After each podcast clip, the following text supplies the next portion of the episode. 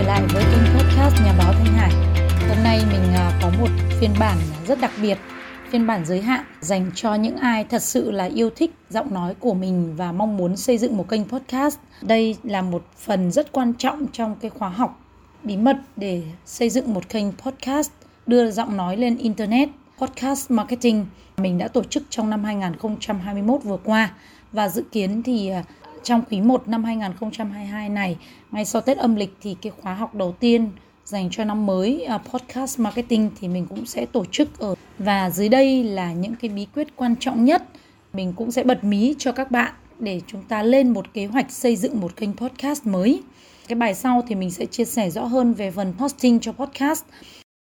Mình sẽ nói với các bạn một cách tổng quan nhất để chúng ta có thể lập cái kế hoạch xây dựng một kênh podcast trên một trang giấy. Chúng ta có thể sử dụng nó bằng cái hình thức là những từ khóa hoặc là sử dụng mind map. Như ở đây thì Thanh Hải đã vẽ nó thành một cái bản mind map có mười cái đề mục lớn để cho các bạn dễ hình dung. À, xin cảm ơn một lần nữa quý vị đã dành thời gian lắng nghe và theo dõi. Cảm ơn công ty cổ phần Nhà Xanh, Greenhouse, một trong những đơn vị cung cấp những cái nền tảng thanh toán trực tuyến không dùng tiền mặt tại các trường học, cũng như là có thể cung cấp cái nền tảng số để giúp cho các trường chuyển đổi thành trường học thông minh với thư viện thông minh. Xin cảm ơn công ty cổ phần Nhà Xanh Greenhouse đã đồng hành cùng chương trình và xin cảm ơn quý vị đã dành thời gian theo dõi.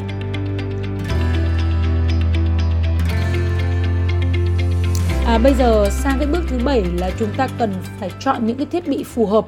Đơn giản là chọn mua một cái micro chất lượng cao. Như mình thì mình dùng Blue Yeti Nano, thiết bị của sản xuất tại Úc mà nguồn gốc của nó là Nhật. Dùng rất là tốt, thu âm bắt bắt tiếng rất tốt các bạn ạ. Thế tuy nhiên là thỉnh thoảng nó cũng cần phải kết nối vào trong những cái phần mềm. Thì thỉnh thoảng cái phần mềm của mình nó hơi trục trặc một chút thì mình lại sử dụng thu âm bằng điện thoại. Như ngày hôm nay thì mình đang sử dụng là thu âm bằng điện thoại. Thứ hai là bạn nên tìm mua một cái bộ lọc âm gió. Cái thiết bị lọc âm gió rẻ lắm các bạn ạ. Nó chỉ khoảng một đến hai trăm ngàn thôi nhưng mà nó có thể giúp chúng ta lọc những cái âm thanh thừa, âm thanh gió, làm cho cái chất lượng âm thanh của chúng ta nó tốt hơn. Thiết bị thứ ba chúng ta phải chú ý đó là cái giá đỡ của micro. Cần phải chọn một cái chiếc giá đỡ tốt. Thì với những cái mic chuyên dụng thì chúng ta nên chọn giá đỡ để giúp cho chúng ta ngồi thu âm tốt nhất. Thứ tư là các bạn nên chọn một cái tai nghe chất lượng cao. Khi chúng ta thu âm mà chúng ta có sử dụng tai nghe, cái giọng của mình nó rõ ràng hơn rất là nhiều để chúng ta điều chỉnh cái chất lượng âm thanh cũng như là giọng nói của mình. Thứ năm là các bạn nên sử dụng cái phần mềm để biên tập, chỉnh sửa cái audio. Như mình thì mình hay sử dụng thằng ở trên cái phần mềm dựng phim là Adobe Premiere hoặc là Audition Premiere. Rất là chuyên nghiệp dành cho những người làm phim, làm âm thanh chuyên nghiệp rồi. Thế nhưng mà phần mềm này nó cũng đòi hỏi là chúng ta cần phải có máy tính để có thể sử dụng được nó. Mà máy tính cũng phải cỡ ít nhất là từ Core i năm trở lên, tức là đời khá mới. Còn nếu máy tính của chúng ta nó quá cũ, như là Core i ba thì nó không tải nổi cái phần mềm này đâu. Các bạn không nên dùng phần mềm đó, mà các bạn nên sử dụng những phần mềm như là Audacity hoặc là Gereban dành chuyên cho máy móc của Apple. Đấy là những cái phần mềm chỉnh sửa để làm âm thanh tốt nhất, ghép nhạc rồi tạo intro outro cho à, nội dung trên kênh của chúng ta. Ở ngoài ra thì có một số cái phần mềm rất là chuyên nghiệp dành cho những người chuyên làm âm thanh ở những cái đài tiếng nói, ví dụ như là phần mềm Cool Edit Pro này.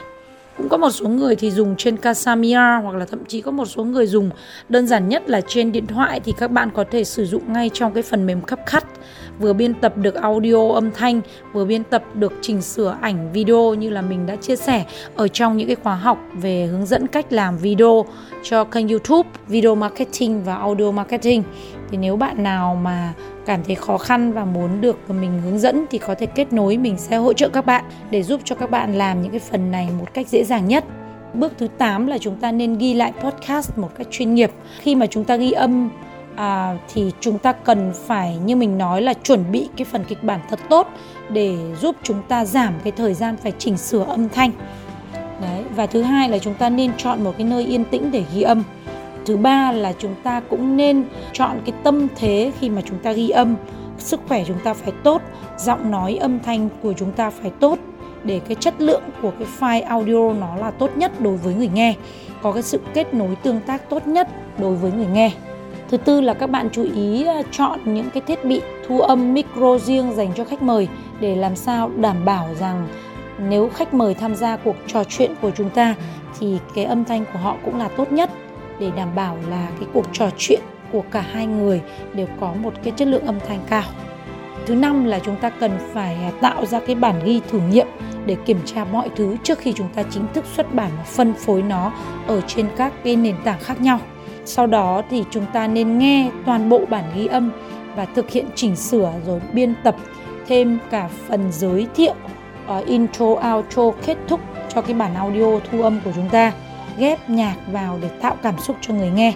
Thì um, trong một cái số khác thì mình cũng sẽ lưu ý với các bạn về vấn đề bản quyền khi mà chúng ta sử dụng nhạc âm thanh trên kênh podcast, cũng như là cái phần mà chúng ta sẽ đưa lên trên kênh YouTube.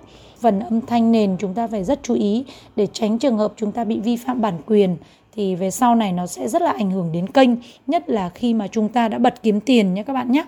Đấy là những cái bước rất là quan trọng, bước thứ tám để giúp chúng ta ghi lại cái podcast bằng những cái cách thức rất là chuyên nghiệp. Sang bước thứ chín là chúng ta cần phải quảng bá về kênh podcast của chúng ta, cũng như là có những cái ưu đãi đặc biệt nào đó, quà tặng đặc biệt nào đó đối với người nghe của kênh mình. Chúng ta cũng có thể là giới thiệu về những cái phiếu mua hàng hoặc là quà tặng đặc biệt.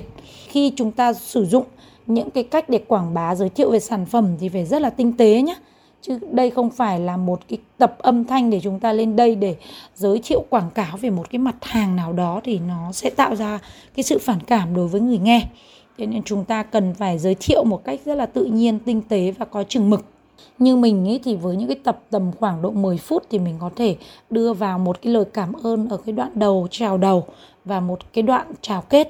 Thì rất là ngắn gọn, khoảng độ mười đến mười lăm giây là cùng thôi các bạn ạ. Cho cả hai đoạn thì tầm khoảng ba mươi giây. Chúng ta cũng có thể à, đề nghị với người nghe à, hoặc là mời người nghe có thể có những cái đề xuất hoặc là mong muốn cái điều gì đó thì đặt câu hỏi, gửi thông tin, đề nghị để chúng ta có thể sản xuất những cái số podcast tiếp theo. Thì đấy là một cái cách để chúng ta kết nối với người nghe một cách tốt nhất và làm cho những cái nội dung của những cái số podcast nó luôn luôn gần gũi, à, đi đúng vào cái nhu cầu thực tế của người nghe. Chúng ta cũng hạn chế cái việc là định hướng trực tiếp cái nội dung để giới thiệu bán một cái món hàng nào đó, hoặc là nếu chúng ta làm thì trên kênh chúng ta phải chia cái tỷ lệ này ra có chừng mực thôi. Giống như là người ta vẽ một họa sĩ thì người ta sẽ dùng là nguyên tắc là một, ba và sáu, có nghĩa là cái tỷ lệ quảng cáo nó chỉ chiếm khoảng một phần mười thôi trên cái nội dung trên kênh. Rồi à, bước cuối cùng là chúng ta cần phải phát triển người nghe của chúng ta. Chúng ta phải luôn luôn lưu ý về cái việc đánh giá xếp hạng trên Google đối với kênh của chúng ta.